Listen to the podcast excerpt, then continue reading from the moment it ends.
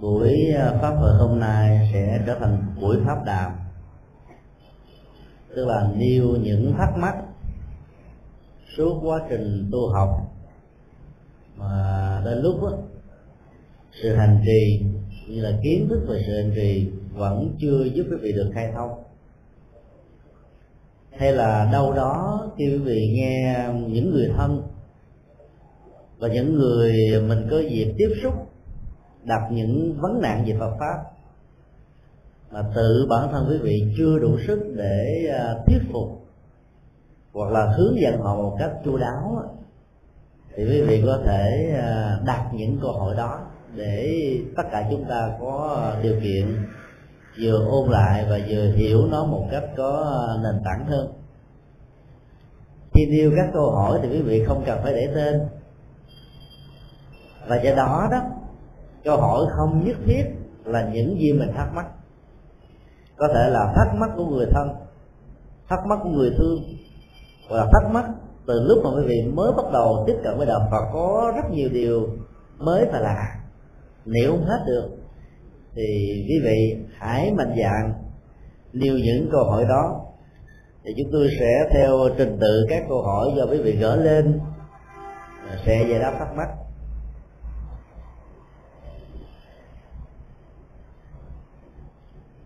Câu hỏi đầu tiên. Xin hỏi thầy, tại sao cuộc đời của tôi chỉ có nỗi buồn? Tôi bị mù. Xin thầy cho biết vì nhân duyên gì? Trong câu hỏi này nó gồm có hai nội dung. Là cuộc đời tôi chỉ có những nỗi buồn. Nội dung thứ hai là do nhân gì? Và tôi bị mù đối với cái thứ hai, nó là một trong những vấn nạn phần lớn những người bị khiếm thị đó đã từng nêu đặt câu hỏi đó ra cho bản thân mình. Bản chất của cách đặt câu hỏi không giải quyết được vấn đề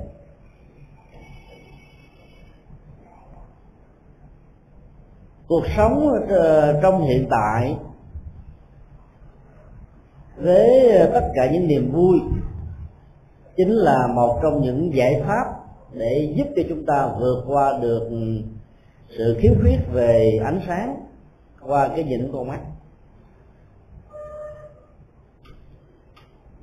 Có những cách thức đặt vấn đề hoàn toàn không mang đến một kết quả nào.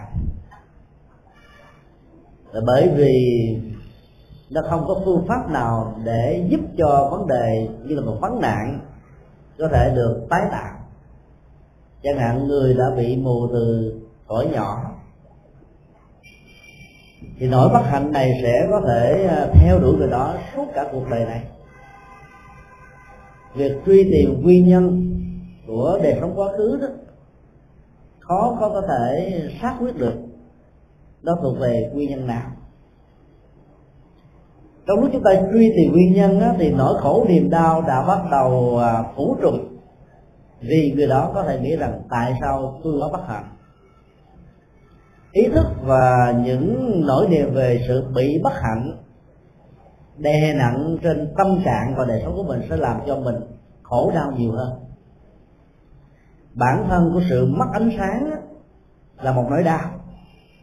Nhưng nếu như chúng ta có quan niệm rằng việc mất ánh sáng không có nghĩa là mất tất cả thì nỗi niềm hạnh phúc đó, chúng ta vẫn có thể tạo dựng được. Vì đó phương pháp giải quyết vấn đề của nhà Phật đối với những chuyện đã rồi thì không có ờ, phải đi truy tìm nguyên nhân mà vốn tính xác lọc về nguyên nhân của nó khó có thể được chuẩn xác.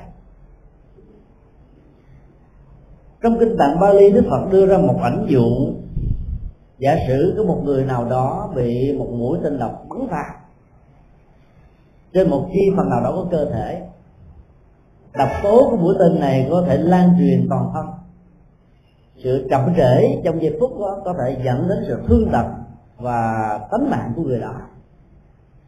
Trong nỗi niềm của đau khổ bị mũi tên độc ghim vào đó, người nạn nhân này có thể đặt ra câu hỏi, tại sao người ta bắn tôi? Ai là tác giả của mũi tên đó? Động cơ, mục đích như thế nào? Ăn quán, giang hồ ra làm sao? Còn có thể có hàng loạt những câu hỏi khác được đặt ra về nguyên nhân của mũi tên đang ghim vào cơ thể tạo ra nỗi khổ đề cao cho bản thân mình. Đức Phật nói để giải quyết cái câu hỏi về nguyên nhân của nỗi khổ do mũi tên ghim vào đó có thể chưa xong á thì cái thương tật và tính mạng của người bị mũi tên bắn á, đã phải trả một cái giá rất đắt rồi. Vấn đề chính yếu và căn bản ở đây là làm thế nào để cho mũi tên độc đó không lây lan độc tố trên toàn thân. Cứu sống người đó càng sớm càng tốt. Còn nguyên nhân và tác giả của nó như thế nào chưa phải là điều mà chúng ta bận tâm bản chất của câu chuyện này dạy chúng ta về uh, nghệ thuật thực tiễn giải quyết các vấn nạn liên hệ đến nỗi khổ niềm đau hàng ngày mình được vấp phải con mắt của những người bị khiếm thị đó đã không còn có khả năng tái tạo lại được ánh sáng. Thì truy tìm nguyên nhân trong quá khứ là lúc không cần thiết. Quan trọng nhất là ở hiện tại người đó sống bằng cách tận dụng các giác quan còn lại. Thông thường những người bị kiếm thị là nhạy cảm về à, thính khả năng thính giác của những người bị kiếm thị đó, cao gấp mấy lần so với người bình thường. Cái năng lực nhận thức thấy nghe ngửi biết đó nó sẽ được tập trung vào nghe ngửi và biết và do đó họ lại có những sở trường về âm nhạc với rất nhiều ờ, loại nhạc cụ khác nhau mà những người đầy đủ hai mắt chưa chắc đã làm được việc đó. Trong kinh thủ lâm nghiêm đức phật có uh, chất vấn ngạ nan để nói về bản chất của cái thấy. Vốn được vượt lên trên mọi giới hạn của vật lý và tầm nhìn thông thường đối với sinh học và vật lý học đó ta thấy liên hệ đến một số yếu tố căn bản. Thứ nhất là con mắt phải trong tình trạng sức khỏe tốt. Thứ hai phải có một đối tượng hay đối vật để con mắt này đặt vào. Cái thứ ba đó là cái nhận thức phát khởi từ cái nhìn của con mắt đối với đối tượng đó. Góc độ thái độ về cách nhìn nó có thể tạo ra các hệ giá trị khác nhau đối với con mắt. Đức Phật nói ngoài các yếu tố vừa nêu đó, tính chất thấy của con người không bị giới hạn bởi vật lý. Ngài năng nghe nói như vậy rất ngạc nhiên. Thường khi nói đến thấy đó, ngoài ba yếu tố đó ra, nó còn có yếu tố ánh sáng mà theo vật lý học hiện đại thì cái sáng này nó, nó tự phát quang ở trong bản thân của sự vật. Nương theo ánh sáng của bên ngoài như là môi trường điều kiện thuận lợi để làm cho những người cận thị viễn thị loạn thị vẫn có thể nhìn thấy được đối vật của mình đang nhắm trọng tâm vào. Thiếu các điều kiện ánh sáng góc độ tầm nhìn con mắt lành mạnh. Và đối vật không gian nhất định của đó thì ta thấy khó có thể được thiết lập. Đức Phật nói đó chỉ là cái thấy vật lý. Và khi thiếu những yếu tố này là cái thấy vật lý đó bị méo mó và biến dạng. Những người bị uh, bất hạnh thiếu ánh sáng từ thở nhỏ hay là từ lúc mới lọt lòng cái thấy vật lý đối với họ không có ý nghĩa. Như đức phật nói là họ vẫn có một cái tánh thấy thương trực tồn tại từ kiếp này sang kiếp khác cái thấy đó nó liên hệ đến tuệ giác nhận thức, nó liên hệ đến sự hiểu biết về nhân quả, nó liên hệ với những cái kiến thức ừ, về cái cách sống, làm thế nào để mang lại hạnh phúc, an vui cho bản thân mình. Giá trị của hạnh phúc là nằm ở cái tính thấy thứ hai này. Ngài nan vẫn ngẩn ngơ, không hiểu được lời đức phật nói là gì. Đức phật mới nói là bây giờ ông hãy nhắm mắt lại giả vờ như là người bị à, kiếm thị. Ông hãy cho như lai biết là ông thấy cái gì? Ngài nan đã theo lời đề nghị của như lai, nhắm mắt lại. Vài giây, mở mắt ra, ông đã trả lời, bạch như lai thế tôn, con không thấy gì cả. Đức phật nói, ông đã sai rồi, a nan. Ông hãy nhắm mắt lại lần nữa và cho ta biết ông thấy điều gì chăng? A nan làm lần thứ hai, lần thứ ba và cũng trả lời cùng một câu nói, bạch như lai thế tôn còn không thấy điều gì hết, vì mắt con lại nhắm. Thị giác đó, nó không có truyền lên trên não bộ và do đó ờ, cái ý thức là cái kiến thức về một đối vật ở trước mắt không có. Cho nên con gọi là không thấy điều gì. Như là thế tôn nói, ông đã nhận định sai rồi. Thực ra, ông vẫn thấy người cái thấy đây là một sự tối đen. À, thì cái tối đen cũng là một cái thấy là một đối vật của cái thấy. Hay nói một cách khác là cái tánh thấy của con người vẫn tiếp tục tồn tại khi mà con người hay là cái ờ, thần kinh nhận biết của con mắt không còn hoạt động thì người đó vẫn còn đã thấy. Nếu chúng ta áp dụng công thức này cho những người bị ờ, kính thị thì họ vẫn thấy họ vẫn suy nghĩ nhận định đánh giá tư duy sáng tạo làm việc tạo niềm vui vượt nỗi khổ. Thì tất cả những cái đó đều liên hệ đến tánh thấy. Cái thấy đây không phải là con mắt nữa mà cái thấy của nhận thức. Trong nhà phật đó nhận thức thông thường ờ, đặt trên nền tảng của ý thức. Bản chất của ý thức đó, thì chạy theo ờ, nhị nguyên. Tốt và xấu hơn và thua bạn và thù phải và quấy ta và người tính cách đối đãi giữa chủ thể và cá thể bắt đầu được diễn ra. Và bao nhiêu rắc rối trong cuộc đời được phát xuất từ cái nhìn hoặc là bên này hoặc là bên khác. Rồi đó cái nhìn của nhận thức đó, ở mức độ cao cấp của nó được gọi là cái nhìn tuệ giác. Con người không cần có cặp mắt vẫn có thể có cái nhìn tuệ giác được. Làm thế nào để cái nhìn tuệ giác này được phát triển? Kinh điển nhà Phật dạy tin vào nhân quả tin vào nguyên lý vô ngã, vô thường, duyên khởi và muốn sự thật cao quý có thể giúp cho con người chuyển hóa cái năng lực phàm phu trở thành một bậc thánh. Ai nhìn nhận, đánh giá về bản thân mình và mọi sự vật hiện tượng, ngay cả các vấn nạn nỗi khổ và niềm đau, trên công thức của những nguyên lý đạo đức và chân lý mà đức phật đã để lại trong kinh điển chúng tôi vừa liệt kê thì người đó được gọi là người nào phát huy được cái nhìn tuệ giác. Cái tánh thấy của cái nhìn tuệ giác đó không giới hạn bởi không gian vật lý. Không giới hạn bởi điều kiện của con mắt. Không giới hạn bởi thời gian. Nó có thể tồn tại ở mọi nơi và mọi chỗ theo cái thế này đó, thì những người không còn ánh sáng nữa, đừng bao giờ mặc cảm và tự ti về bản thân mình.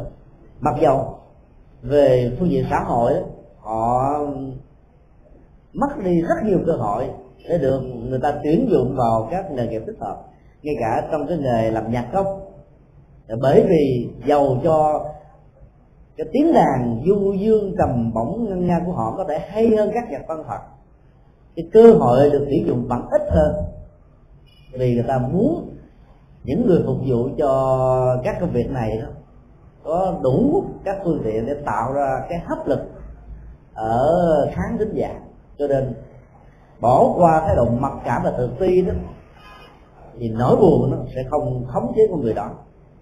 Như vậy là cuộc đời của người đó đó khi có tuệ giác chiếu soi rồi thì nỗi buồn nỗi lo về mặc cảm về thân phận không được ừ, toàn vẹn và những điều kiện mà mình không được may mắn như những người khác đó, không còn là một điều kiện khống chế bản chất hạnh phúc. Ngược lại, có rất nhiều người tận dụng cái sở đoản về chính trị, tạo ra sở trường, vì những người như vậy lại thường có tài. Do đó phát huy được cái tính cách tài năng và sáng tạo của mình với một cái niềm lạc quan về yêu đời đó, thì người đó có thể đóng góp rất nhiều cho xã hội và cho nhân quần bản chất của đời sống không phải ở chỗ là mình có hai mắt, một mắt hay là không có mắt nào, mà là việc sử dụng con mắt đó cho giá trị và mục đích gì ở trong đời sống. Nếu như những người kiếm thị có thể làm được rất nhiều việc nghĩa, việc lợi ích,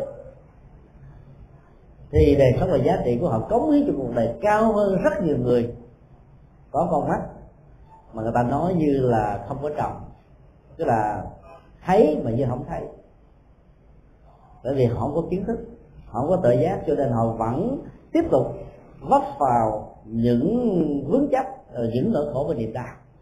Cho nên giá trị của cuộc sống là dùng tuệ giác để vượt qua các giới hạn này, chứ không phải là có đầy đủ hay không đầy đủ. Cách đây 16 năm thì chúng tôi có học chung với một anh bạn khiếm thị. Và điều rất ngạc nhiên đó anh bạn này là người đổ xuất sắc ở trong kỳ thi tốt nghiệp cấp 3 anh phải được uh, hội đồng ra đề thi đó cho ngồi ở trên uh, phòng của ban giám hiệu. Anh ta không dùng hệ thống chữ nổi như là nhiều người kiếm tiền khác. Bởi vì việc thi cử như vậy đó buộc phải nhờ đến một người giải mã nó nữa rất phức tạp anh biết được cái ờ, cái hạn chế về con mắt của mình cho nên anh phát huy cái năng lực tư duy và khả năng diễn đạt cái ờ, các ý tưởng và sự tư duy của mình. Cho nên ta đề nghị cái cách thức thi của anh đó là anh ta đặt bằng miệng, trả lời bằng miệng và một người có đôi tay và cặp mắt sẽ ghi ký tự lại những gì anh ta làm thi. Trong kỳ thi đó anh đọt đến 32 điểm trên 40 đó là một cái à, khả năng rất đặc biệt. Ngoài ra thì anh còn à, biết đến sáu nhạc cụ khác nhau. Và là giảng viên về à, nhạc, giảng dạy một thời gian khá dài ở trường Nguyễn Đình Chiểu.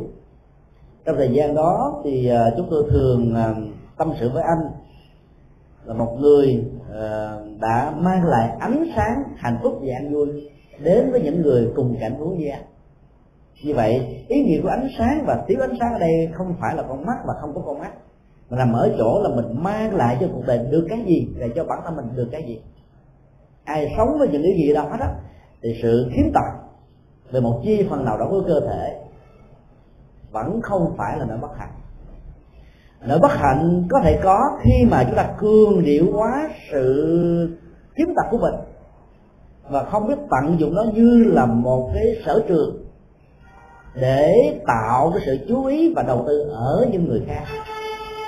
Và cái thứ hai nữa là cái bệnh mặc cảm về những khuyết tật đó có thể làm cho nỗi khổ niềm đau được cương điệu hóa, được quan trọng quá nó lớn lên với sự trương sinh của mặc cảm của chúng ta. Cho nên nếu như khi ờ, bị khiếm thị, cho nên biết tận dụng phát huy giá trị tội giác thì lúc đó cuộc đời này chắc chắn không còn là một cái ờ, bầu trời buồn, ám đạm mà nó là một cái gì đó rất an vui và hạnh phúc. Chúng tôi rất mong ờ, người đặt câu hỏi hãy ờ, phát huy hết tất cả những khả năng mà mình có thể có để có thể khỏa lấp đi cái phần thiếu khiếm khuyết mà từ lúc mới sinh ra mình đã bị phát phải còn nói về tính nguyên nhân đó, liên hệ đến cái buồn này nó có nhiều yếu tố khác nhau. Trước nhất đó, nó có thể là một à, sự bất cẩn trong một tai nạn nào đó nếu cái sự khiếm thị này nó diễn ra ở trong đời hiện tại. Hoặc là thiếu kiến thức về sức khỏe của mắt. Rồi à, khi mà bị à, yếu mắt đó là không có các phương tiện trị liệu không gặp được thầy hay thuốc giỏi ý lại đến một thời gian nào đó con mắt nó là bị mờ và dẫn đến không còn khả năng để nhận thức ánh sáng nữa. Thì trong những tình huống này đó thì chúng ta thấy là cái nhân quả hiện tại nó quyết định sức khỏe và hạnh phúc của con người chứ không liên hệ gì đến một cái định nghiệp hay là một hành vi nào đó mình đã gieo tạo trong quá khứ. Cho nên trong những tình huống khi mắt có vấn đề đó, chúng ta phải nhờ đến các bác sĩ chuyên gia rồi giữ vệ sinh mắt thật tốt thì chúng ta có thể vượt qua được những bất hạnh do sự thiếu ánh sáng gây ra. Đối với tình huống sự thiếu ánh sáng đó bắt đầu từ lúc mà mình mới lọt lòng. Nghĩa là người đó là không có sự lựa chọn giữa ánh sáng và không ánh sáng là người đó phải chấp nhận cuộc đời của mình bằng một cái gì đó nó thiếu đi cái phương tiện nhận thức về màu sắc, hình thái, vân vân thì lúc đó chúng ta có thể hiểu theo kinh điển Phật giáo dạy đó nó có rất nhiều nguyên nhân khác nhau. Một trong những nguyên nhân uh, liên hệ đến ờ, uh, thiếu mất ánh sáng là do vì con người có kiến thức thật nhiều. Nhưng mà thái độ bỏ sẻ về tri thức đó, làm cho những người đó không muốn truyền bá những điều hay lẽ đẹp hay là những ờ, ngành nghề có lợi cho xã hội và cộng đồng chính vì thế mà suốt một quá trình sống người này luôn luôn rơi vào cái tâm trạng là đánh mất cơ hội giúp cho người khác vượt qua nỗi khổ niềm đau. Cho nên giàu cho có kiến thức, nhưng ý là cái kiến thức này. Cộng với cái tâm bỏn sẻn và nhỏ nhoi đó đó, nếu không có quá trình ăn năn hối hận và chuyển hóa thì cái năng lực của ờ, bọn bỏn kiến thức này có thể làm ảnh hưởng đến ánh mắt và tầm nhìn. Nghĩa là nó làm giới hạn cái năng lực của con người lại. Dĩ nhiên là khi phân tích điều đó thì quý vị cũng nên nhớ rằng là cái ờ, định quả đó, nó chỉ diễn ra khi mà tâm lý của một người làm một việc xấu nào đó mà không hề có một tâm niệm gì thay đổi tôi không hề có một niềm hối hận nào để muốn làm mới được cuộc đời thì cái hạt giống nhân bất thiện này nó sẽ tạo ra một cái tiến trình quả, có thể hiện đại, hiện tại hoặc là ở đời sau. Làm cho người đó không còn vẹn được. Cái cơ hội để phát huy được cái nhận thức thông qua sự thấy của mình. Nguyên do thứ hai đó, nó có thể liên hệ đến à, những việc làm tạo ra sự mất ánh sáng của người khác một cách cố tình hay là bằng một cái ác tâm do về thiếu uh, ờ, tuệ giác hay là thiếu kiến thức về đạo đức. Có rất nhiều người uh, trong chiến trường đó cơn giận dữ đối với kẻ thù của mình đã làm cho họ mất đi sự kiểm soát của ta. Thì bắt người ta làm tù nhân hành hạ các tù nhân của mình bằng một sự trừng phạt. Có người thì dùng uh, lưỡi lê đó đâm chọc phòng mắt của người đó của kẻ thù làm cho kẻ thù không còn thấy đi loạn trọn trong nỗi khổ niềm đau, máu, dãy dụa và sau đó dùng dao, búa chặt nát cả chi thể và thân phận. Cái nỗi khổ dẫn đến sự chết chóc ở trong quan ngoại đó đã mang lại một nỗi niềm sung sướng cho người sân hận này. Và nếu như từ lúc tạo ra hành vi bất tiện này, chiến sĩ đó không hề có một tâm niệm nào hối quá thì về sau này đó cái nghiệp bệnh về mắt ánh sáng có thể có mặt. Hoặc là mình làm uh, nghề thầy thuốc nhưng mà là không có ý đức mình chỉ uh, nhìn thấy được cái giá trị lệ lạc của uh, việc lấy tiền bệnh nhân. Cho nên mình làm thuốc giả liên hệ đến những cái chứng bệnh về mắt để dẫn đến tình trạng là bệnh nhân nó phải lệ thuộc về mình một cách lâu dài.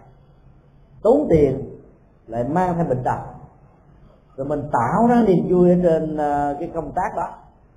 Thì những người làm những công việc mà gây ảnh hưởng đến mắt ánh sáng của người khác mà không có một nỗi niềm ăn năn hối hận nào, thì cái quả báo về sự mất ánh sáng có thể tự diễn ra. Sở dĩ ngay đầu câu hỏi chúng tôi nói rằng là việc truy tìm về nguyên nhân đối với việc mất ánh sáng không quan trọng là bởi vì nó có khả năng làm cho người đó hiểu rằng nhân quả là một định mệnh nhà Phật nói là hành động đó, nó được diễn ra theo à, chủ đạo của tâm. Thì tâm tánh thay đổi đó thì hành động nó cũng được thay đổi theo. Do đó bản chất là hành động là một sự trôi chảy và thay đổi. Ai cũng có thể làm mới cuộc đời và thay đổi vận mệnh của mình bằng cách là thay đổi hành động thông qua sự thay đổi nhận thức cho nên uh, truy tìm về nguyên nhân về quá khứ cái mà cái năng lực hiện tại của mình chưa xác quyết được đó đến lúc đó, nó làm cho mình rơi vào tình trạng đánh giá mọi thứ là có sự an bài của một tấn thượng đế hay là thần linh nào đó. Do đó tìm hiểu về nguyên nhân nó có thể nhiều và đa dạng khác nhau nhưng đừng bao giờ nói kết nguyên nhân với quả bằng một cái định mệnh. Thì lúc đó đó cái nỗi niềm mất ánh sáng sẽ không làm cho cuộc đời này trở nên buồn tuổi và khổ đau, mà biết tận dụng để phát huy những cái năng lực khác mà mình có thể có. Từ đó đó, cái năng lực mới này có thể giúp cho mình tạo ra nhiều lệ lạc cho bản thân và cho cộng đồng và xã hội.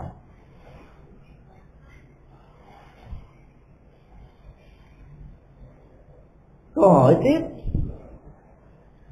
Thưa thầy khi tôi làm phật sự, tôi thường bị các bạn đạo ganh tị. Thầy giải thích cho tôi hiểu rõ lý do nào.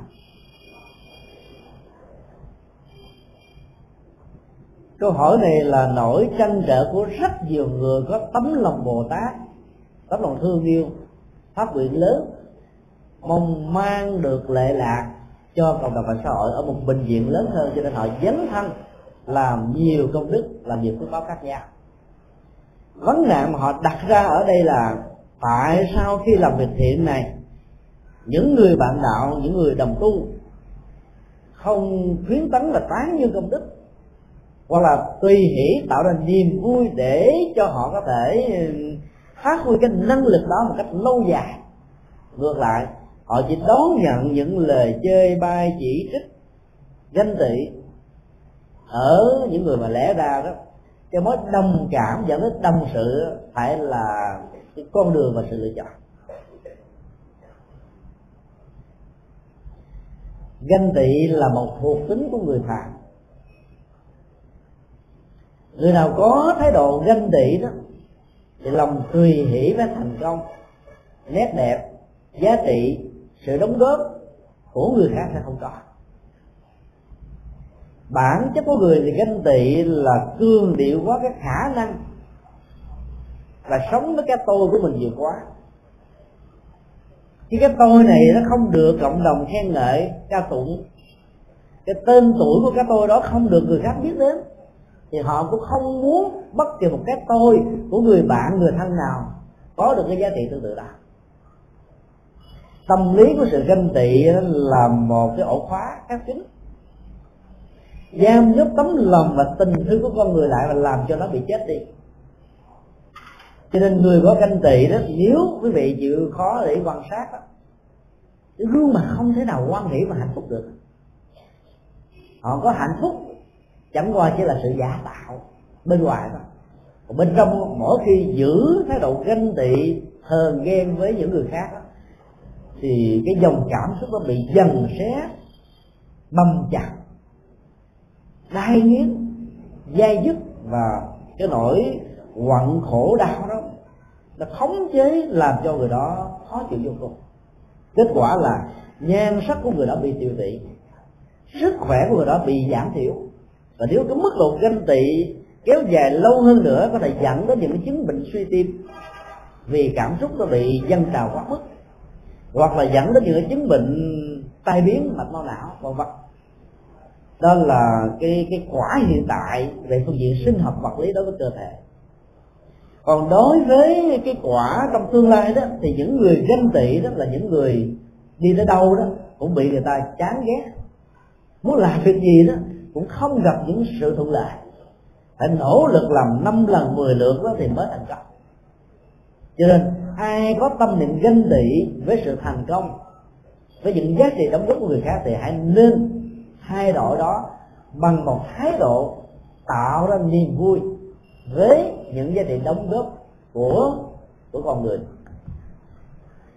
Đối với những người dấn thân mà gặp những người khác ganh tị đối với mình chẳng những không nên buồn, mà còn tìm cơ hội và phương tiện để giúp cho những người ganh tị của mình được thay lòng và đổi dạ. Nó là một sự thách đố rất lớn nếu như người bị ganh tị đó phát xuất từ một trái tim yêu thương, trước khi ngủ đó, học theo bài kinh từ bi mà đức phật đã dạy. Thể hiện cái năng lực của lòng từ ra khỏi cơ thể của mình theo cái công thức ly tâm. Lòng từ đó bắt đầu được trang trải từ trái tim nhận thức, trái tim yêu thương, trái tim hỷ xả, trái tim cảm thông và trái tim thứ tha. Lan tỏa ra như một cái làn sóng theo một cái đường kính ngày càng lớn, ngày càng lớn, ngày càng phủ trùm từ cái người thân nhất, thương nhất của mình để cái tình từ bi này dễ dàng được thiết lập sau đó chúng ta mới nghĩ đến những người có những mối quan hệ, cái gút, tức là quá nhiều nội kết và nỗi khổ niềm đau thông qua sự ganh tị, hờn ghét, sân hận, thù hằn thì lúc đó, cái cái năng lực và cái đà thể hiện lòng từ bi này đối với người uh, người ơn người nghĩa mình á nó được thiết lập rồi thì lúc đó cái phản ứng phản ánh của đó nó có được lan truyền nó phổ cùng lên đến với những người không thích chúng ta. Chúng ta dễ dàng được thành công.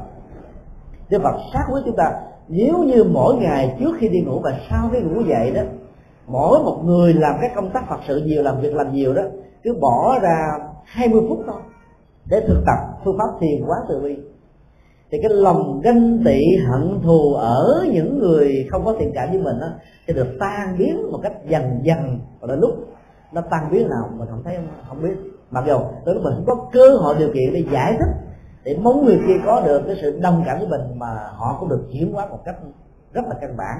Cái năng lực trị liệu của lòng từ bi đó, nó có chức năng công phá rất mạnh vào những cái ách tắc ganh tị, hận thù của con người ai hận thù nhiều với mình, ganh tị nhiều với mình, ganh tị nhiều với mình, thì hãy nên quán lòng từ bi. Đối với người đó thì sự ganh tị sẽ được hết. Một yếu tố tâm lý mà những người làm phật sự bị những nghịch cảnh của lòng ganh tị cần phải lưu tâm là ở chỗ này. Đừng để cho tâm mình bị thối thắt cái nỗi buồn đó và sự ức chế đó có thể làm cho mình không còn muốn làm bất kỳ một việc làm làm nào ở hiện tại và trong tương lai. Có nhiều người có à, tính cách à, nhanh nhẹn, năng động, thích làm, thì mới bắt đầu phát tâm làm các phật sự thì họ làm với tất cả tấm lòng mà tham thức, làm ngày, làm đêm. Có thể cách ứng xử của họ đó, nó có thể có những cái mà nhìn từ cái phương diện bên ngoài có thể dẫn đến sự hiểu lầm. Cho nên lòng vấn đề của người khác có thể trỗi dậy đối với họ. Rồi sau đó họ cảm thấy, trời ơi, tại sao tôi làm phật sự mà mấy bà không có ủng hộ tôi gì hết? Nói xấu phê bình chỉ trích tình chán quá mới thề, từ đây về sau tôi xin thời là tôi không bao giờ làm công tác phật sự này nữa. Để tránh cái nỗi niềm của sự khó chịu về cảm xúc. Những lời thề thốt đó đó là một viên pháo với sức công phá rất mạnh làm thương tổn cái công đức của con người rất nhiều. Sự hối tiếc đó, đó đã làm cho tất cả các việc làm lành và những năng lực ở trong việc làm lành đó bị phá hủy đi rất nhiều.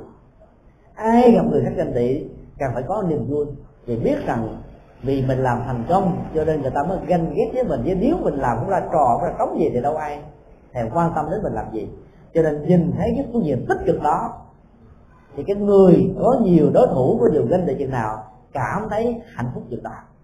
Khi người ta ganh tị không được đó, thì người ta có thể viết thư nặc danh tố cáo lăng mạ sỉ nhục làm cho người khác cô lập mình tách mình ra khỏi cộng đồng và tạo rất nhiều cái áp lực cho mình thất chí nản lòng. Nếu mình rơi vào cái bẫy đó là mình là người thiếu tự giác. Cho nên con đường phật sự ta vẫn cứ tiếp tục đi còn người chưa hiểu ta, hoặc là người chưa cảm thông, hay là phát xuất từ một cái tâm lý tiêu cực bị kỹ đó, họ thuê mình chỉ trích lệ, cản phá bước đường của mình, thì cũng đừng bao giờ bận lòng để khỏi rơi vào tình trạng bỏ cuộc nửa chừng. Do đó đó, sau khi nghe giải đáp câu nói này xong rồi, thì mong rằng quý phật tử nào như câu hỏi đó đó từ đây về sau, mỗi khi có một người ganh tị, thì mình nên tăng cường hạnh phúc lên gấp đôi. Nếu có 10 người ganh tị, thì làm sao tạo ra hạnh phúc gấp hai chục lần? Thì như vậy đó, cái năng lực hạnh phúc với cái phương pháp quán từ bi sẽ làm cho tất cả những cái ảnh hưởng tiêu cực của sự ganh tị nó không còn khống chế ảnh hưởng gì đến mình nữa. Lúc đó, chúng ta sẽ là người thành công.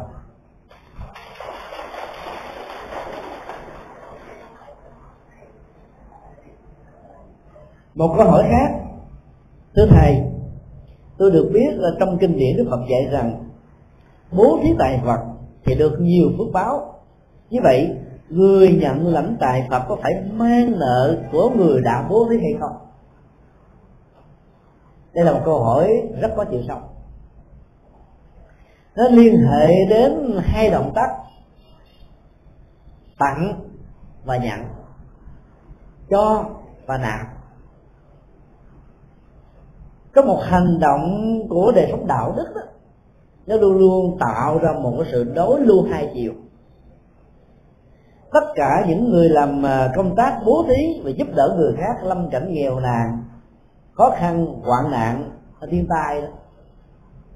Phát xuất từ một tình thương thiết lập dịp cầu của lòng nhân ái xác quyết như là một cái cơ hội để vực dậy cái cảnh đề bất hạnh của người này làm cho người đó có được điều kiện để đứng lên từ sự ngã quỵ do bất hạnh gây ra đối với họ. Cho nên cái năng lực và giá trị của sự ban tặng và cho trong trường hợp này đó là một hành vi đạo đức rất đáng được tán thán. Phước báo của người đó sẽ um, tăng dần đều và tỷ lệ thuận hoàn toàn với cách thức dụng tài nghĩa là người làm công tác bố thí và cúng dường trong trường hợp này không hề có một tâm niệm gì mong cầu danh lợi khen tặng hay là để tính công với cuộc đời.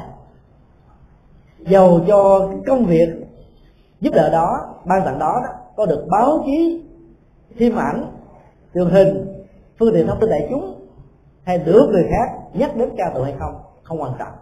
Còn quan trọng là thông qua việc giúp đỡ người khác bằng trái tim nhân ái và bằng tuổi giác từ bi cái niềm an vui thật sự bắt đầu được trải ra đối với mình và đối với người. Đối với người nhận cái phẩm vật giúp đỡ của người khác trong những tình huống bị ờ, cứu nghèo và cứu khổ. Thì người đó, chẳng những không mang nợ, mà là một điều kiện rất cần thiết và tất yếu để giúp cho họ có thể vực dậy từ một mảnh đề khổ đau. Chúng tôi xin như một ví dụ, chẳng hạn như là trong à, tháng vừa qua, cơn bão sang sen đã tấn công miền trung việt nam. Các gia đình ở vùng duyên hải đã phải lâm vào cảnh màn trời chiếu đất, không nên tương tự ảnh hưởng và sự ô nhiễm của à, nguồn nước đã làm cho bệnh tật đã phát sinh ở những gia đình bất hạnh này đó là chưa nói đến cái sự à, tái thiết lập về đời sống và sinh hoạt gia đình và sinh hoạt hàng ngày đó. Nó đòi hỏi đến hàng tháng hàng năm mà chưa chắc đã có thể gây dựng được khoảng chừng phân nửa với những gì đã bị mất mát đi. Thì sự giúp đỡ tài vật à, tài của những người có tấm lòng nhân ái đó chẳng những không làm cho những người đó bị mang nợ về nhân quả mà còn tạo ra cái tấm lòng thương yêu cái tình từ bi và sự ra đề của hàng loạt các vị bồ tát thương đề và cứu khổ khác nhau. Thì trong một hành động bố thí cúng dường có phương pháp quan nghĩ trước khi làm quan nghĩ đang khi làm quan nghĩ sau khi làm. Sự quan nghĩ đó không đi với cái tôi với cái bản ngã với sự cầu danh với sự ờ, mua uh, vai trò vị trí xã hội hay là với sự tấn công với cuộc đời thì ý nghĩa đạo đức của các việc làm từ thiện này về phía hai bên rất đáng được tán thán và ca ngợi. Trong tình huống của sự giúp đỡ mà tới cách lợi dụng đó, thì người tiếp nhận phẩm vật đó mới chính là người đang vay nợ bằng sự tội nghiệp hay là bằng tình thương, bằng tình yêu lợi dụng vào sắc đẹp lợi dụng vào những cái tình huống khác nhau mà người đó có thể sử dụng. Thì lúc đó đó người tiếp nhận phẩm vật hỗ trợ này đó sẽ phải mang nợ chứ không phải là có phước. Ví dụ như ờ, có nhiều người không hề thương yêu, một đại gia nào đó, nhưng mà vì thương cái tiền và gia tài sản dụng của ông ta, cho nên giả vờ thương yêu ông ta một cách sai lầm. Sau khi tiến hành hôn pháp ừ, một thời gian căn bản, nhờ vào sự can thiệp và tư vấn các luật sư chứ người vợ này bắt đầu yêu cầu ly dị với những lý do abc mà luật pháp có thể chấp nhận. Cái khoản gia tài hay là cái khoản lời tài sản mà đại gia này có được trong suốt thời gian thiết lập cái ước hôn nhân xã hội với cái người phụ nữ mới này cho đến cái ngày như vậy đó phải được chia ra làm đo thế giới phương tây ngày nay cái tình huống lập gia đình dẫn đến uh, ly dị rất cao vì có nhiều người lợi dụng vào nhan sắc của mình để tạo ra những cảnh đẹp bất hạnh. Chỉ yêu tiền bạc và thân phận danh dự của người kia chứ không hề yêu trái tim của người đó thì trong tình huống sử dụng luật pháp và sự giả trong lòng thương yêu này để có được một cái khoản tài sản giúp đỡ về phương diện luật pháp và về phương diện tình cảm của người chồng, thì lúc đó đó cái phần trợ giúp này chính là một con đạo có nhiều người không thấy được cái chiều sâu nhân quả này. Cứ thấy mình lừa ai được thì cứ lừa. Nhận được, năn nỉ, tạo cho cái sự thương cảm ở người nhẹ dạ và cái tin nhiều chừng nào, thì việc thu nạp cái phần lợi nhuận về phía mình nhiều chừng đó là cảm thấy hạnh phúc an quan thì chẳng biết rằng chính cái ờ, cái phước về nhan sắc cái phước về là ăn tiếng nó ngọt ngào. Cái phước về cái cách mô tả sự kiện làm cho người khác không thể cầm cái tấm lòng nhân ái để giúp cho mình. Thì lúc đó đó, cái phước đó nó sẽ bị giảm đi rất nhiều. Và cái nợ như là một sự giả dối và không thật này sẽ đeo mang đến người đó ít nhất là cuối cuộc đời của người đó. Và những người như vậy thì thường sống không có cái hậu. Cái cuối cuộc đời của họ rất là khổ đau và đây sau họ là phải tiếp tục chạy được cái nhân quả của sự nghèo nàn vì họ không tạo ra tài sản của cải bằng chính mồ hôi nước mắt của mình mà chỉ vào bằng sự giả dối và lừa gạt người khác. Thì cái nợ nhân quả này rất cao. Còn trong sự bố thí cúng dường đúng phương pháp đó, thì người tiếp nhận không phải vay nợ. Vì theo đạo lý bố thí thì người tiếp nhận đó sẽ đền ơn đáp nghĩa. Dĩ nhiên cái giúp đền ơn đáp nghĩa không nhất thiết phải thể hiện đối với cái người đã từng giúp đỡ mình. Mà mình có thể giúp lại cho những người khác có cùng cảnh ngộ tệ hại hơn mình. Theo tinh thần mà dân gian Việt Nam thường nói là lá lành đùm ra rách. Lá rất ít, đùm lá rất nhiều. Lá rất nhiều, đùm lá rất tả tơi. Cái người nghèo, cùng đọt giúp cho cái người không còn cái gì để sống được như vậy khi chúng ta làm được cái công việc đó, nó chỉ đòi đến có tấm lòng thôi. Cho nên cái người có một ngàn đồng vẫn có thể làm bố thí hai trăm đồng. Người có hai trăm đồng vẫn có thể bố thí hai mươi xu đồng nếu không có một đồng nào vẫn có thể bố thí bằng sự tùy hỷ công đức với những người khác. Cho nên, việc đền đền đáp nghĩa đó vẫn có thể tạo ra một cái giá trị nhân quả tương thích và gia quán với nhau. Cho nên khi nhận phẩm vật của người khác với một lòng biết ơn thì cái đó không hề là một cái con nợ. Và lúc đó người đó sẽ hiểu được nhân quả, cố gắng làm lại cái việc giúp đỡ người khác ở mức mức độ tối thiểu là ngang bằng hoặc là nhiều hơn ở trong tương lai. Thì lúc đó chúng ta không sợ cái gì là nợ cả. Còn nếu chỉ tiếp nhận một chiều mà không làm bất cứ một cái gì lại cho những người khác, thì cái đó phải chấp nhận về nợ nhân quả. Mặc dầu người giúp đỡ ta phát xuất từ một tấm lòng thương yêu nhân ái thật sự không có tính toán gì cả.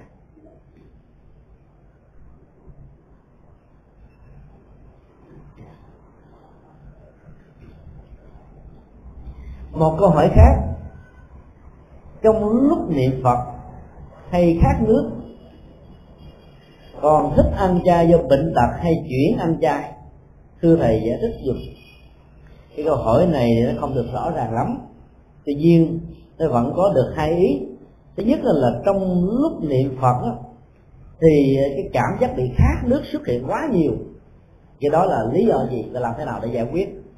Thứ hai đó là ăn chay do trị bệnh là ăn chay do lâm từ bi thì cái nào có ý nghĩa tốt hơn? Đối với vế thứ hai của câu hỏi đó nó đặt đến à, thói quen của người phương đông và người phương tây ngày nay.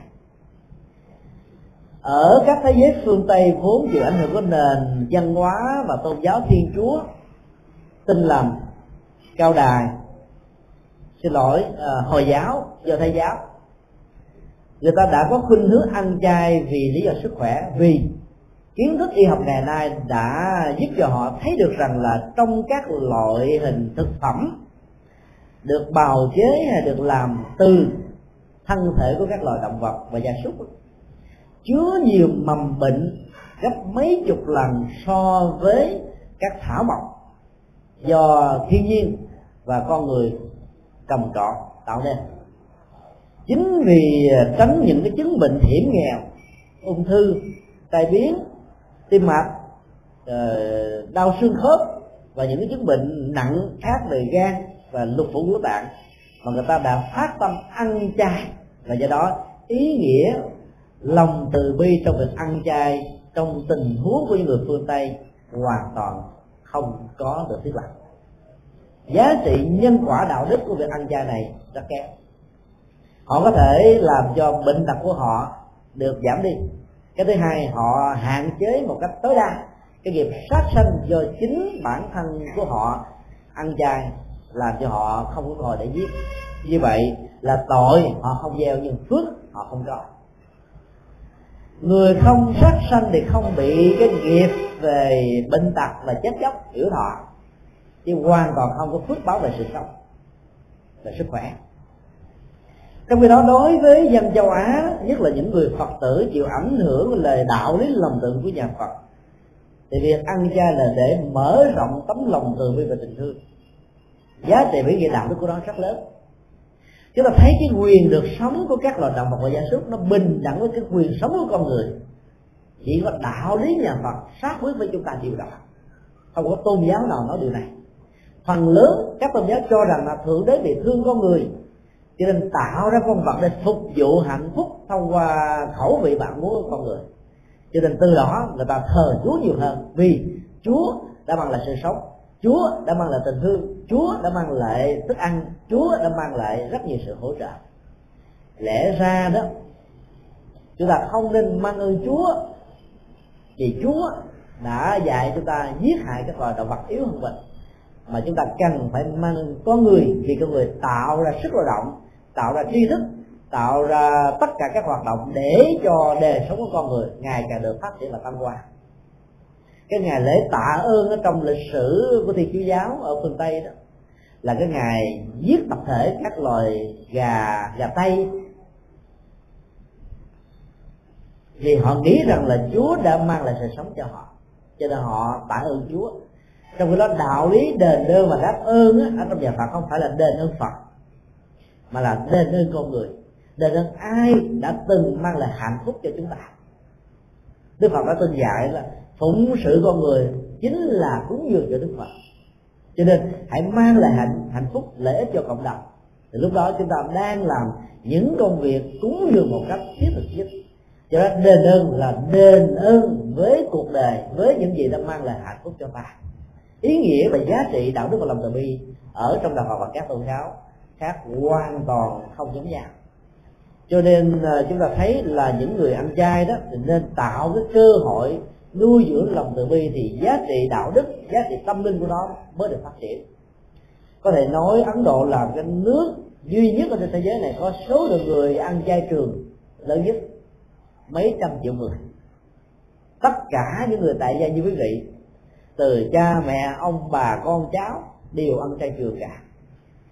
Chỉ có những người theo à, hồi giáo, thiên chúa giáo và phật giáo là ăn mặn đây là một điều rất buồn cho những người phật tử ở tại đất nước ấn độ.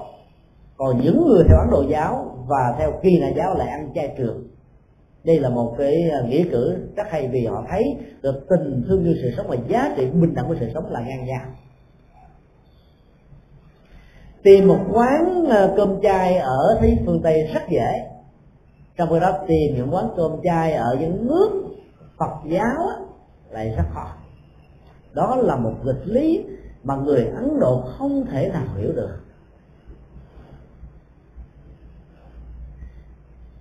Một điểm hay khác mà chúng ta có thể học được ở người ấn độ đối với những người ăn mặn. Không ăn những uh, loài động vật mà đơn vị sự sống của nó quá nhiều cho từng món ăn và từng buổi ăn của chúng ta họ không bao giờ ăn những con cá lông tông, cá nhỏ, tôm tép nhỏ nhỏ, họ không ăn. Họ được ăn những con cá biển, cá sông thật to. Như vậy cái đơn vị sát sanh chỉ có một, mà có thể giúp cho họ nguyên một gia đình gồm có nhiều thành viên, ăn ở trong vòng một tuần. Như vậy là cái nghiệp sát đó đó, ít hơn. Còn người Việt Nam, người Trung Quốc và nhiều nước ở phương Đông là thích ăn những con nhỏ. Cho nên cái đơn vị sát sanh và thương tổn lòng từ bi nó được diễn ra ở một mức độ lớn hơn và giá trị nhân quả nghiệp báo đó, mà người này phải gánh chịu, phải nhiều hơn. Do đó, từ cái kinh nghiệm này là chúng tôi xin khuyên quý phật tử chưa có cơ hội ăn chay trường đó, thì hãy nên làm những thực phẩm mà người ta đã làm sẵn ở ngoài chợ búa. Dĩ nhiên, mình vẫn gián tiếp bằng người sát sanh nhưng cái quả của việc gián tiếp này nó thấp hơn rất nhiều lần so với trực tiếp giết đập đầu, cắt cổ mổ họng, lột da luôn tươi nước sống lắm. Do đó là người phật tử đó, chúng ta phải hạn chế một cách tối đa để lòng từ bi không bị thương tổn qua sự ăn uống. Và đến lúc đó, nó có thể dẫn đến rất nhiều bệnh tật khác nhau. Ai bị bệnh gan ăn thịt bò là tự động dâng thi thể của mình cho thằng chết. Bởi vì cái lượng chất sắt ở trong thịt bò rất cao ăn chẳng những không có lợi mà còn làm cho cái đời sống được kết liễu sớm hơn. Ai bị đau nhức xương khớp mà lại thích ăn những loại uh, thực phẩm uh, hải sản? Nhiều sò ốc ếch vân vân và những cái loại cá mà nó có bông thì chắc chắn rằng cái bệnh đau nhức xương khớp này sẽ được gia tăng rất nhiều. Tội nghiệp sát sanh nó gia tăng bệnh tật đó là truyền biên bất tận do đó là phải có một kiến thức y học. Nếu chưa ăn chay được, thì sử dụng những loại thực phẩm nào đó, nó ít độc tố so với con người. Ai bị ờ, tê liệt, bại sụi, mà ăn thịt gà, thịt vịt, thì gân ngày càng bị rút cho nên bệnh bại sụi ngày càng diễn ra. Còn là tai biến mạch máu não mà không có ờ, từ bỏ thói quen ăn thịt, gà, thịt vịt, hoặc là các loài chim, đúng không?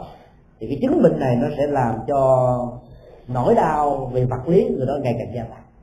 Do đó, phải ý thức là những việc này để cái việc sát sanh ngày càng ít hơn. Nên trong hai tình huống, ăn chay vì sức khỏe thì giá trị của nó lớn nhất là không gieo nghiệp sát. Cái tình thương tại nghĩa, đạo đức không có. Còn ăn chay vì lý do lâm từ bi, thì giá trị về tình thương và cuộc sống nó rất lớn và rất là nhiều. Đối với thứ nhất của câu hỏi trong lúc niệm phật, lý do tại sao bị khát nước nhiều? Thì cái này chúng ta có thể lý giải bằng hai tình huống khác nhau. Tình huống thứ nhất là người này niệm phật bằng âm thanh. Niệm ra tiếng để tạo ra cái năng lực tập trung một cách cao độ, để cái đẩy tất cả những vọng tưởng bằng một sự chấn áp, giúp cho mình nó dễ dàng tập trung vào danh hiệu Phật, ngoài danh hiệu ra không còn màng tưởng với bất kỳ một vấn đề gì trên cuộc đời này. Nhờ đó sự chánh niệm và tình thức được thiết lập và do đó bản chất của sự niệm Phật trong tình huống này như là một sự thiền quan giá trị đạo đức của sự hành trì ở đây rất cao. Như vậy vì do vận dụng cái hơi và âm thanh đó quá nhiều cho nên sự khác tiếng đó, được diễn ra là một chuyện rất bình thường. Nó có thể có những lý do về sinh học. Ví dụ như người đó bị viêm cổ chẳng hạn mà niệm lớn tới như vậy thì chắc chắn bị khát nước không? Do đó đó chúng ta phải tùy theo sức khỏe của mình. Mà chọn cái phương pháp niệm ra tiếng thành lời hay là chỉ làm mặt niệm ở trong đầu ở trong tâm. Để cho chánh niệm tỉnh thức và sự niệm Phật được diễn ra một cách lâu dài với hiệu quả cao nhất của đó, đó thì hành giả nên niệm bằng tâm chứ không niệm bằng âm thanh bởi vì niệm âm thanh đó là lúc có miệng niệm mà tâm đặt vào một cái khác, thì giá trị của sự niệm đó hoàn toàn không có. Chúng tôi có quen một bà cụ ờ, 75 tuổi rồi. Đã thích ừ, xem tivi là nhất là các vở cải lương. Kể từ khi con cháu bà thương bà quá đó, mua cho bà một ờ, cái máy tivi thì cái năng lực niệm phật của bà đó bị giảm đi nhiều liền hàng ngày và niệm như vậy là khoảng từ 15.000 danh hiệu Phật cho đến là 20 ngàn. Từ lúc có cái tivi rồi đó thì bà vẫn niệm, vẫn ngồi trên ghế, vẫn nằm trên võng, vẫn ngã lưng ở trên giường. Nhưng mà miệng á, thì niệm nam mô di đà phật tay tôi làm cửa hạn và con mắt thì cứ nhìn đau đáo chăm chăm, chầm chầm vào cái tivi chúng tôi lại thăm viếng bà một lần và nói bài như thế này bà niệm nam mô với đà phật. Nhưng mà khi tái sanh có về có chừng trời đến cái thế giới nam mô a di đà lạt. Thế bởi vì cái cảnh tượng trong tivi đó, nó làm cho mắt mình duyên vào lúc đó ý thức nó bị phân tâm vào cái cảnh, cái nội dung, cái tình tiết, cái kịch tính của bộ phim là của một vở tuồng diễn nào đó, với những nội dung và những giá trị của nó.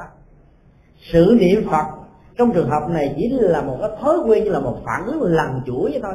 Cái giá trị của nó hoàn toàn có nếu cái tâm của chúng ta không có niệm về danh hiệu ngài. Cho nên nếu muốn niệm phật đó, thì phải bỏ niệm tv là phải bỏ coi tv thì mới có thể niệm phật thành tâm. Còn lúc nào giải trí thì cứ giải trí. Một ngày coi tv khoảng chừng 2 giờ đồng hồ là đủ. Nếu người nào coi tv 8 giờ mỗi ngày đó thì cái năng lực sáng tạo của tư duy đó sẽ bị giảm đi rất nhiều. Bởi vì mình chỉ thưởng thức những sản phẩm sáng tạo của người khác. Do đó cái cơ hội phát huy những gì của riêng mình không còn nữa. Xem những chương trình cần thiết mà thôi. Vì giờ này niệm phật thì không có coi tivi, không có nghe đài nữa. Vừa nghe tivi, vừa coi tivi, mà vừa niệm phật thì làm sao có sự chuyên nhất được. Như vậy đó, để cho niệm phật tránh đi tất cả những cái à, trở ngại về khác nước hay là trở ngại việc khan tiếng vân vân. Thì quý vị đó, hãy niệm bằng tâm. Hay gì? Niệm bằng lệ khi tụng kinh dược sư và kinh pháp qua phổ môn, thì người thọ trì đọc tụng, có được giải thoát về tây phương cực lạc không, thưa thầy? Vì trong ba bản kinh này chúng con không nghe nói đến thế giới tây phương cực lạc câu hỏi này à, liên hệ đến bản chất của sự hành trì và giá trị của sự hành trì đó sau khi con người qua đời. Muốn chúng có câu hỏi là đặt ra cái giá trị ở đề sau.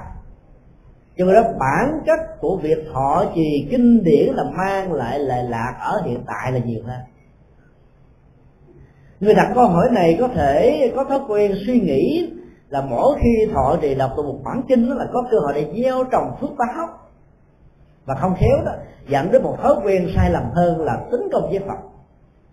Chẳng hạn như là nhiều người niệm phật đầu tiên á, công cứ như là một cái cơ hội để biết rằng là mình niệm được bao nhiêu lần thì ráng phấn đấu tinh tấn nhiều hơn, không giải đãi, không sao thấp như vậy lâu về dài, nếu không quen, không khéo đó, nó trở thành như một cái máy lạnh và chúng ta có thói quen tính công với ngài để mong ngài ban phước, an lành, hạnh phúc cho bản thân ta. Cái giá trị phước báo đó vẫn có, nhưng mà nó làm giảm giá trị của sự hành trì rất nhiều. Bản chất của sự tụng kinh ở trong lời Phật dạy đó là để hiểu được nội dung của kinh dạy như thế nào.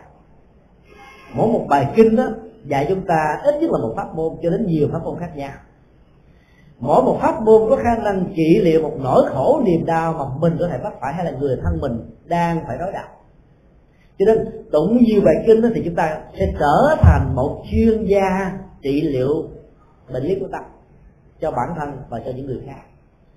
Do đó chúng ta phải để ý từng câu, từng chữ, từng lời, từng mệnh đề, từng câu cú, từng chấm phết, từng cách dùng từ, từng cách đảo ngữ trong bài kinh, và nhất là những từ đa nghĩa và đa ngữ để chúng ta mới thấy được cái lớp cái nghĩa nghĩa thứ nhất là nghĩa đen và chữ trắng.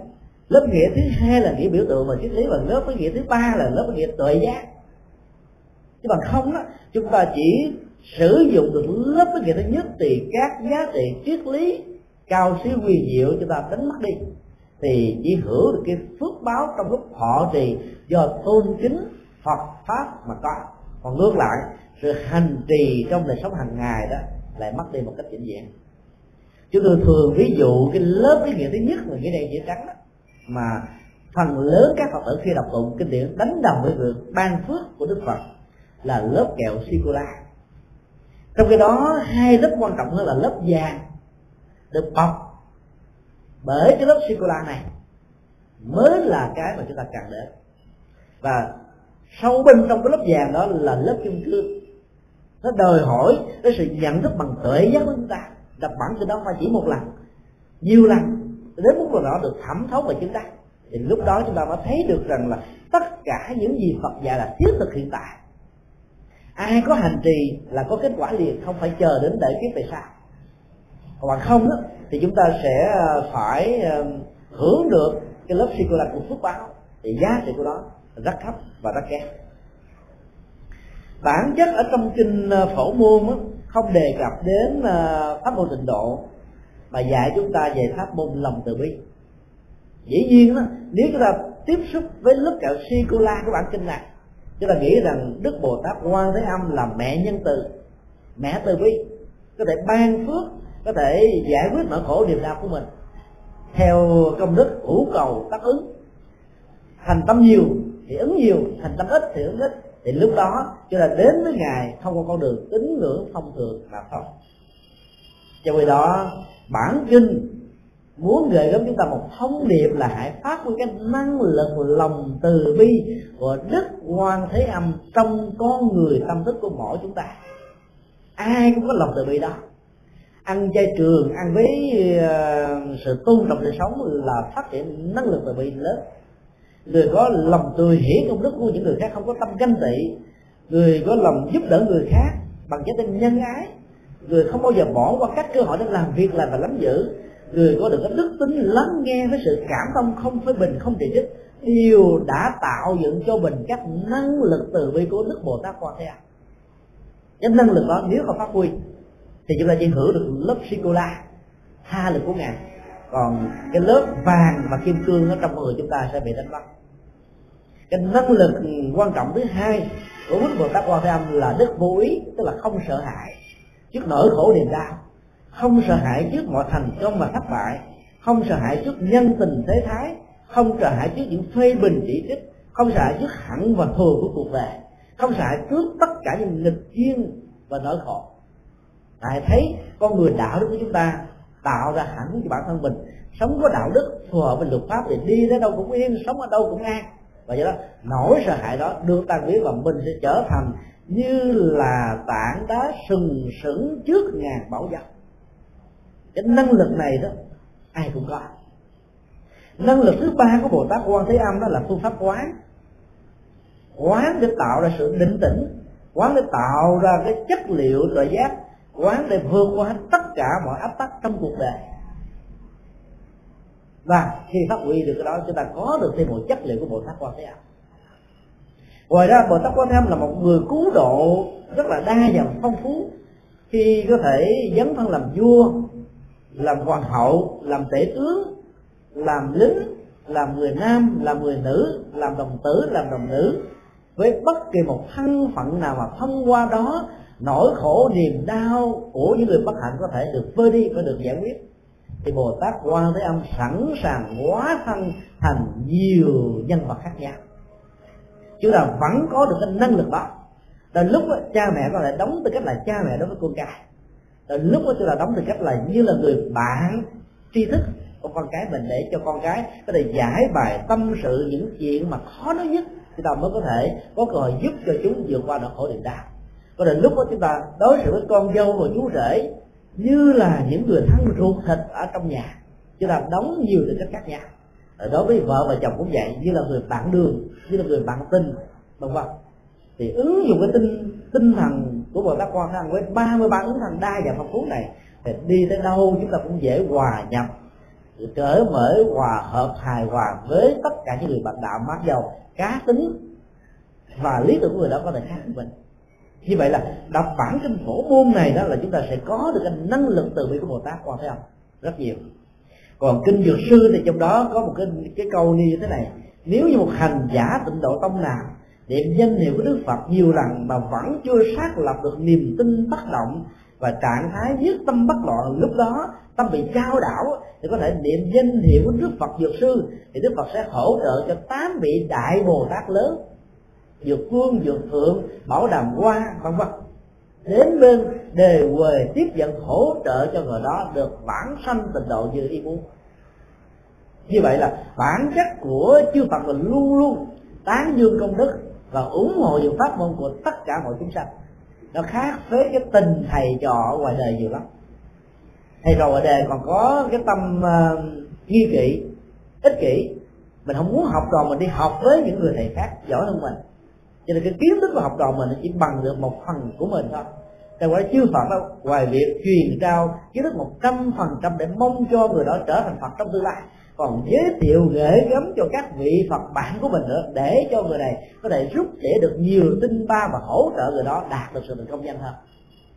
Do đó, chúng ta đọc kinh dược sư vẫn có thể có được sự phát nguyện bản sang tây phương sau khi chúng ta qua đời, không sao cả còn đối với kinh phổ môn, nếu mà mình họ thì đọc tụng như là bốn năng lực của bồ tát quan tâm mà chúng tôi vừa điêu ra thì ở hiện tại này quý vị trở thành một mẫu người an lạc hạnh phúc.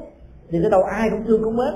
Và sau khi qua đề nếu quý vị có ý nguyện bản sanh tây phương, quý vị vẫn có thể đi một cách rất nhẹ nhàng. Và lúc đó không cần niệm danh hiệu của Đức Phật A Di Đà thì kết quả vẫn được diễn ra như nhau. Bởi vì cái tâm trong lúc cận tử, cần qua đời đó, quý vị hướng về cái cảnh giới nào? Thì cái thân quý vị sẽ được tái sanh ở trên cảnh giới đó còn việc niệm danh hiệu của Đức Phật A Di Đà chỉ là một trợ duyên rất quan trọng để giúp cho mình đạt được sự độ chứ không phải là sự tất cả. Riêng đối với kinh pháp hoa đó, là một bản kinh dạy về tiềm năng phật tính của con người. Đó là tiềm năng giác ngộ lớn nhất, tiềm năng tuệ giác. Cái tiềm năng này đó, chúng ta có được tùy hỷ công đức, có được phước báo, có được lòng từ bi, có được mọi đức tính tốt, có được sự dấn thân, có được sự hành trì và do đó, các cái phước lực công đức nhân duyên tốt ở hiện tại này sẽ là cái tờ hộ chiếu đảm bảo nhất cho quý vị sanh về tây phương. Còn trạng thái nhất tâm bất loạn trong lúc mà trước khi quý vị qua đề đó, chính là cái tờ visa để quý vị được quyền nhập cảnh. Phước báo công đức là điều kiện cần thiết mới sanh về tây phương được. Ở trong kinh a di đà, đức phật có nói một câu bất dĩ thiểu thiện thiện căn phước đức nhân duyên phước báo đắc sanh mỹ quốc. Ở đây ngài nói đến có ba điều kiện quan trọng mà các hành giả tây phương tịnh độ phải quan tâm. Thứ nhất là phước đức không chỉ là ít, hiểu là ít mà phải thật là nhiều. Thứ hai, nhân duyên lành phải thật là nhiều. Và cái thứ ba đó, phước báo lành phải thật là nhiều. Thì quý vị mới đủ được cái điều kiện tất yếu có được cái tờ hộ chiếu để xuất cảnh ra khỏi cái cõi ta bà này. Nhưng mà khi quý vị đứng ở cái biên giới của tây phương cực lạc đó, quý vị được vào hay không là một chuyện khác.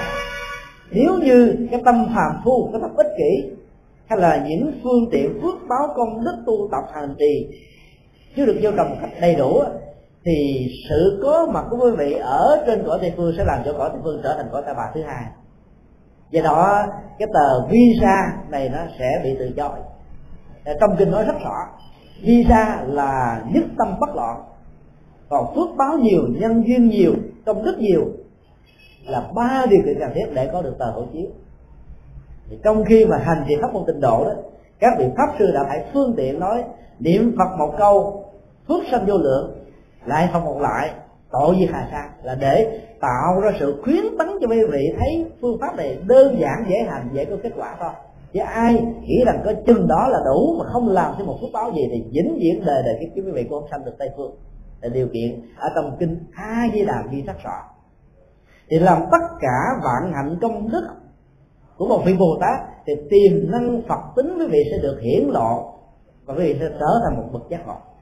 Khi chúng ta thọ trì kinh pháp hoa đúng nghĩa đó thì tuệ giác sẽ được hiển bày ngay lúc mình đang còn sống. Thì lúc đó đó, cái an lạc đã có mặt rồi. Thì ở trong cái cõi đề bất hạnh bùn dơ này cũng chính là một thế giới tây phương tịnh độ thứ hai. Cái cách đó, kinh điển nhà phật, đại thừa đó gọi bằng một ngôn ngữ triết lý gì biểu tượng, thiết lập tịnh độ, xây dựng một thế giới tịnh độ bằng công đức và phước báo bản thân mình ở trong từng gia đình của mình. Cái tịnh độ này mới là tịnh độ quan trọng nhất khi quý vị có được cái tịnh độ trong gia đình bằng những phước báo và công đức, thì việc sanh về tịnh độ phương tây là chuyện dễ như trở bàn tay còn ở trong đời sống, trong cảm xúc, trong hành động, trong thái độ, trong phước báo, trong đạo đức của mình không hề có thấy tịnh độ đó, thì dầu cho quý vị có nguyện cầu phật, không có phật nào có giúp cho mình được. Nếu phật có giúp là phật rất là vị kỷ, phật rất là tình cảm ai năn nỉ này nọ mình thì mình mới giúp. Còn những người không năn nỉ này nọ mình không giúp thì cái lòng từ bi đó sẽ không có bình đẳng. Cho nên nhân quả chính là điều kiện cần thiết để giúp cho mình được bản thân đầy phương. Do đó, giàu thọ trì kinh dược sư pháp hoa hay phổ môn quý vị vẫn có khả năng vãng sanh về thế giới an lành của đức phật a di đà. Nếu quý vị có nguyện vọng còn có nhiều người sau khi thọ trì trong ban kinh này không còn có nguyện vọng sanh về tây phương nữa. Vì họ thấy rằng là sự có mặt của họ trong cuộc đời này đó mỗi một hành động mỗi một lời nói mỗi một việc làm mỗi một sự khuyến tấn của họ cho những người khác đem lại lệ lạc hà sa cho vô số người. Cho nên họ thích ở lại cuộc đời này để làm lệ lạc cho nhiều người hơn. Còn sanh về tây phương đó, gần các vị bồ tát gần các bậc bậc bắt nói chuyển gần các bậc phật thì dĩ nhiên mình không bị thói thắt rồi. Thì cái cơ hội để làm làm lính làm phước báo và không đức không có. Mình phải đi học ở các ngày thôi chứ mình làm giúp được cho ai đâu không ạ? Ở đây đó, mình học lớp 3 mình có thể dạy lại cho người học lớp 1 mình học đại học, mình có thể dạy lại cho người trung học.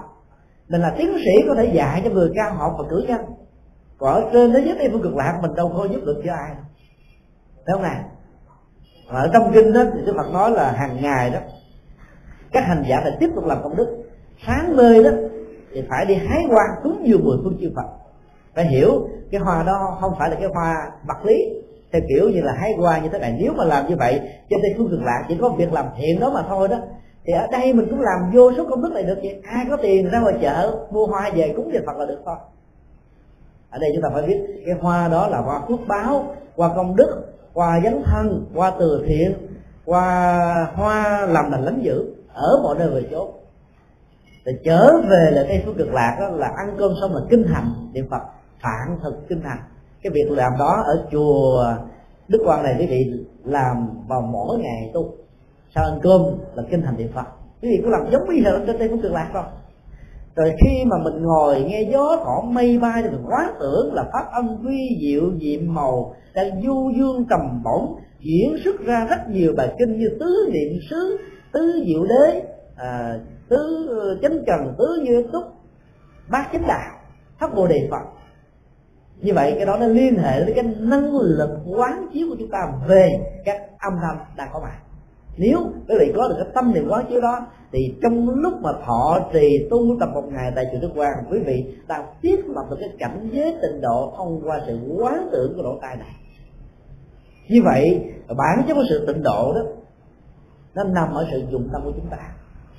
Do đó tùy theo nguyện vọng quý vị có thể phát sanh về hay không phát sanh về. Không phát sanh về ở đây thì phải tiếp tục tu tập. Làm nhiều việc lành vừa tu vừa vừa làm. Trong lúc làm á, là chúng ta đang tu. Trong lúc đóng góp là chúng ta đang họ trì và đọc tụng thì lúc đó cái công việc nó sẽ tạo ra giá trị thiết thực rất là nhiều và giúp cho hành giả đạt được kết quả một cách rất là mong đợi và như ý muốn một câu hỏi khác. Thưa thầy, tôi tu theo pháp môn tịnh độ, nhưng có người nói không có cõi cực lạc ở phương tây. Theo thầy, ý nghĩa đó như thế nào?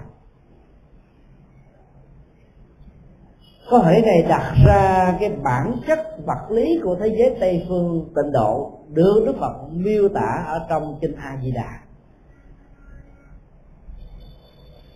thế giới tây phương cực lạc cũng là một hành tinh về phương diện vật lý về vũ trụ, nó là một hành tinh, có thể có thật. Ở trong thế giới vũ trụ vô biên không cùng tận này, đức phật xác quyết rất rõ là có vô số hành tinh có sự sống của con người. Phước báo của con người trên hành tinh này là thấp hơn rất nhiều so với các hành tinh mà người đã sang về đó gieo trồng, nhiều đời và nhiều kiếp.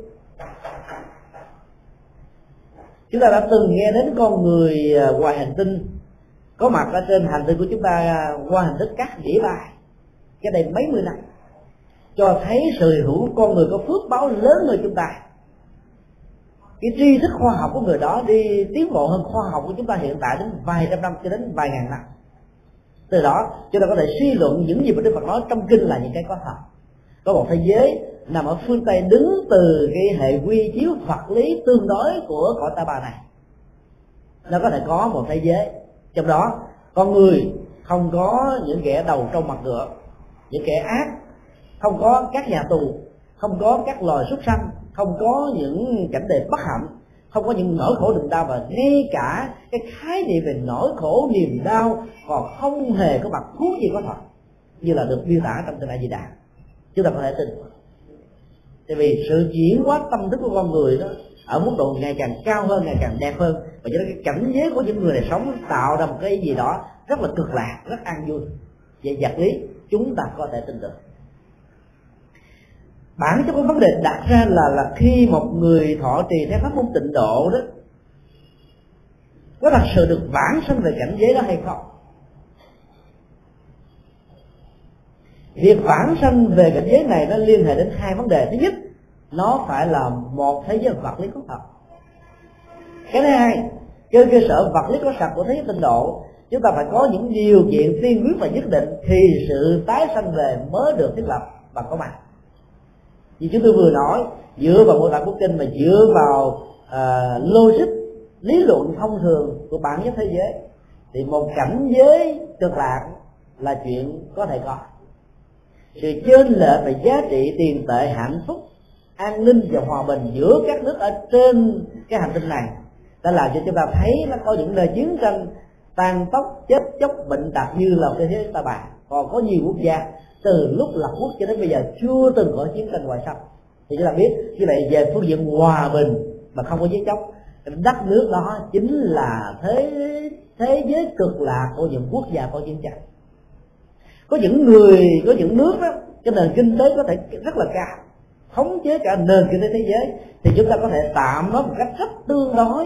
Như vậy là cái nền kinh tế của những cường quốc này, siêu cường quốc này chính là thế cực lạc về phương diện giá trị vật lý đối với những cái nước thuộc về thế giới thứ ba. Còn đối với sự an lạc thật sự đó, những nơi nào có sự hành trì tu tập như là thế giới phương đông sẽ trở thành cực lạc của thế giới phương tây chạy theo chủ nghĩa vật dục và hưởng thụ. Vốn có rất nhiều bế tắc và sự khủng hoảng khác nhau. Như vậy là giữa hơn 100 quốc gia trên hành tinh này chúng ta đã thấy là các tầng lớp ta bà và tịnh độ sang sang kẻ với nhau. Khi thì cao thì thì gấp khi thì nhiều khi thì ít.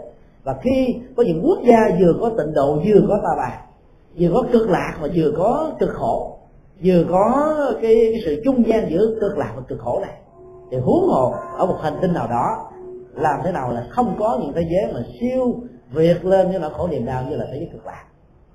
Còn cái điều kiện tất yếu để vãng sang là thế cực lạc này thì như chúng tôi vừa nói trong câu hỏi vừa nêu đó. Đó là người đó phải gieo trồng phước báo nhiều, gieo trồng công đức nhiều, gieo trồng nhân duyên, lợi ích nhiều thì mới có thể vãng sanh. Và cái điều kiện quyết định để vãng sanh là phải nhất tâm bất loạn tức là với một niềm thao thức mong sanh về cái cảnh giới đó, thì sự sanh về mới được diễn ra. Ở trên bàn thì còn có thêm ờ, năm sáu câu hỏi nữa, nhưng mà thời gian nó đã hết rồi. Chúng ta kết thúc lại ờ, tại đây. Thì các câu hỏi còn lại ờ, chúng ta sẽ tiếp tục tìm hiểu ở trong tháng sau. Thì sau bài à, pháp đàm này thì quý vị còn phải tiếp tục họ trì tụng kinh và phải à, dùng cơm trưa. Rồi à, sau đó kinh hành chỉ định nữa cho nên à, sự dừng lại tại đây. Mặc dầu nó là bất đắc dĩ nhưng vẫn có thể đáp ứng được một số thắc mắc mà quý vị có thể vấp phải ở trong sự tu học của mình.